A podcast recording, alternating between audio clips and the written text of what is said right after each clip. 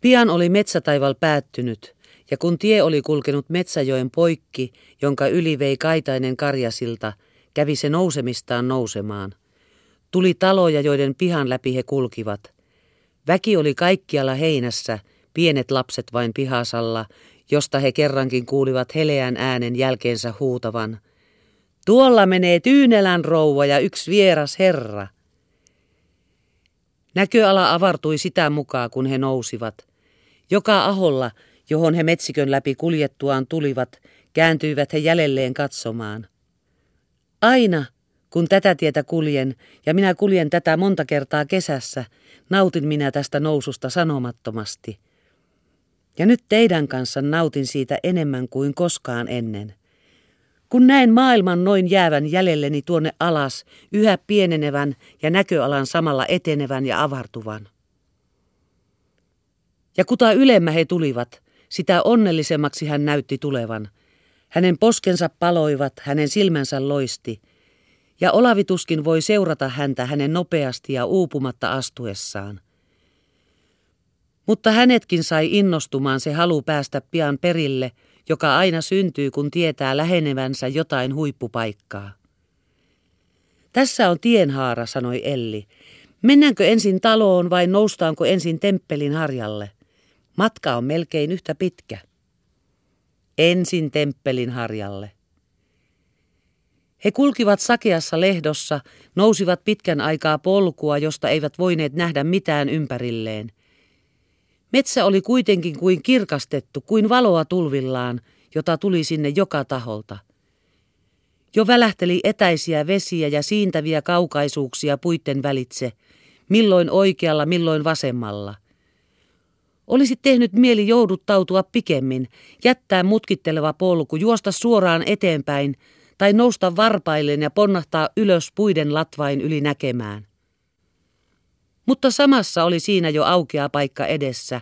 Laaja näköala lävähti kolmelta puolen esiin ja Olavi aikoi pysähtyä sitä katsomaan. Ei, ei, ei, tulkaa tänne. Tänne teidän pitää tulla. Siinähän se oli jo se suuri tuuhea vanha koivu, keskellä aukeaa sileätä nurmikenttää. Tässä, huudahti Elli, Olavia puun alla odottaen. Ei, mutta todellakin. Tässä on nyt se temppelin harja. Ei, mutta todellakin. Uudisti taas Olavia, antoi katseensa halata näköpiiriä kaikille tahoille. Se oli kaikilta tahoilta vapaa, Kukkula oli kuin suuri suunnaton kivimöhkäle keskellä lakeaa tasankoa. Yhtäällä avarat vedet, joiden takaa hämötti sinertäviä vaaroja, toisaalla matala manner metsineen, taloineen, peltoineen, ahoineen, ja siellä täällä parhaillaan palavine kaskineen. Tuolla oli kirkko ja kirkon kylä, vähän toisaalla tyynelä ja laaja metsäinen laakso välissä, josta he olivat tulleet. Ja se kaikki näkyi tänne heleimmän auringon valossa, joka yhdeltä puolen kimallutteli vesien pintaa, toisella toi pienimmätkin esineet pitkien matkojen päästä näkyviin. Se kaikki näkyi tänne suuren varjoisan koivun alle, joka oli ylin huippu penikulmien alalla, oli kuin kaiken keskipiste, oli kuin pyhä puu luonnon uhrivuorella – hän innostui sitä silloin kuvaamaan. Hän osoitti toista puolta ja osoitti toista. Sanoi, ettei luonto ollut häneen koskaan niin valtavasti vaikuttanut, ettei hän sitä koskaan ollut niin hyvin ymmärtänyt ja ettei mikään ollut milloinkaan niin likeisesti liittynyt hänen mielialoihinsa ja tunteisiinsa ja niin niitä tulkinnut. Elli oli istuutunut ja Olavi istuutui hänen viereensä. Ensi-innostusta seurasi viehkeä kaihomieli, se omituinen tunne, joka saa hymyn ja kyyneleet samalla esille, eikä tiedä, kummalleko se etusijan antaisi. Jos voisit täällä aina elää. Jos ei milloinkaan tarvitsisi laskeutua täältä tuonne matoiseen maailmaan. Ja viihtyisittekö te täällä todellakin, kysyi Elli säteilevin silmin. Ettekö tahtoisi milloinkaan pois? Minusta tuntuu, että en. Minä olen jo ehtinyt nähdä, mitä se kaikki oikeastaan on, ja se ei ole minulle mitään siihen verraten, mitä täällä on. Entä te? Minäkö? sanoi Elli hymyillen.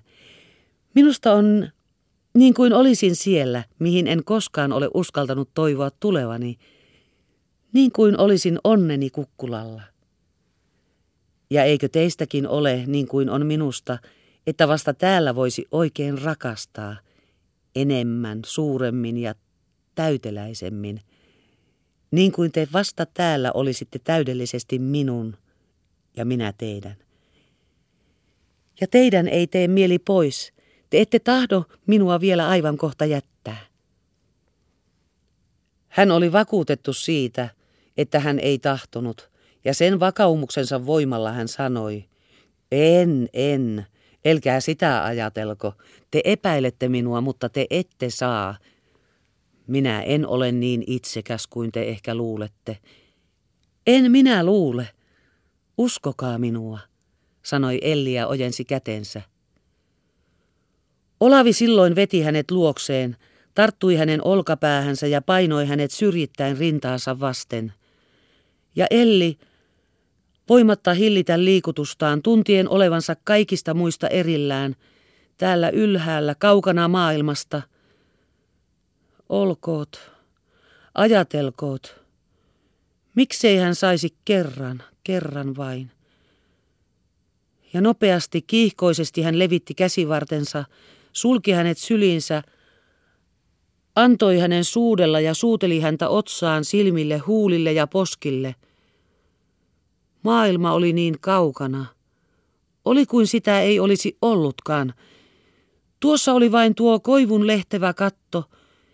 Sen läpi hämötti sininen taivas ja viileä hivelevä tuulen henkäys tuntui hyväilevän hänen poskiaan.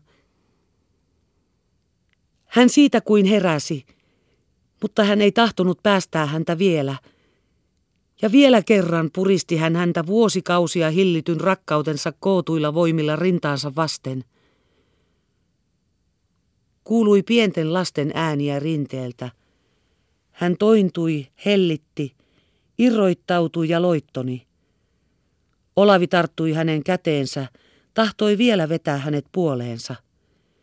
Ei, ei, sanoi hän ja nousi ylös. Elkää enää. Ja hetken kuluttua sidottuaan huivin päähänsä. Se oli ensimmäinen kerta ja viimeinen. Minkä tähden, sanoi Olavi melkein rukoilevasti. Sen tähden, että sen täytyy niin olla. On parasta niin. Ja hilliten mielensä kuohun, sanoi hän nousten ylös ja koittaen hymyillä. No, tulkaa nyt. Mennään nyt takaisin maailmaan. Tuletteko? Elkää vielä menkö. Jääkää vielä vähäksi aikaa. Ei nyt enää. Emme saa olla heikkoja, minä en tahdo. Mutta elkää silti loukkaantuko minuun, ettehän. Enhän minä. Mutta minä en kuitenkaan ymmärrä, minkä tähden. Enhän minäkään ymmärrä. Minä vain tunnen sen, että meidän täytyy unohtaa se – ja jos te rakastatte minua, niin elkää sitä enää uudistako. Elkää me puhuko siitä. Meidän pitää olla niin kuin olemme olleet tähänkin saakka.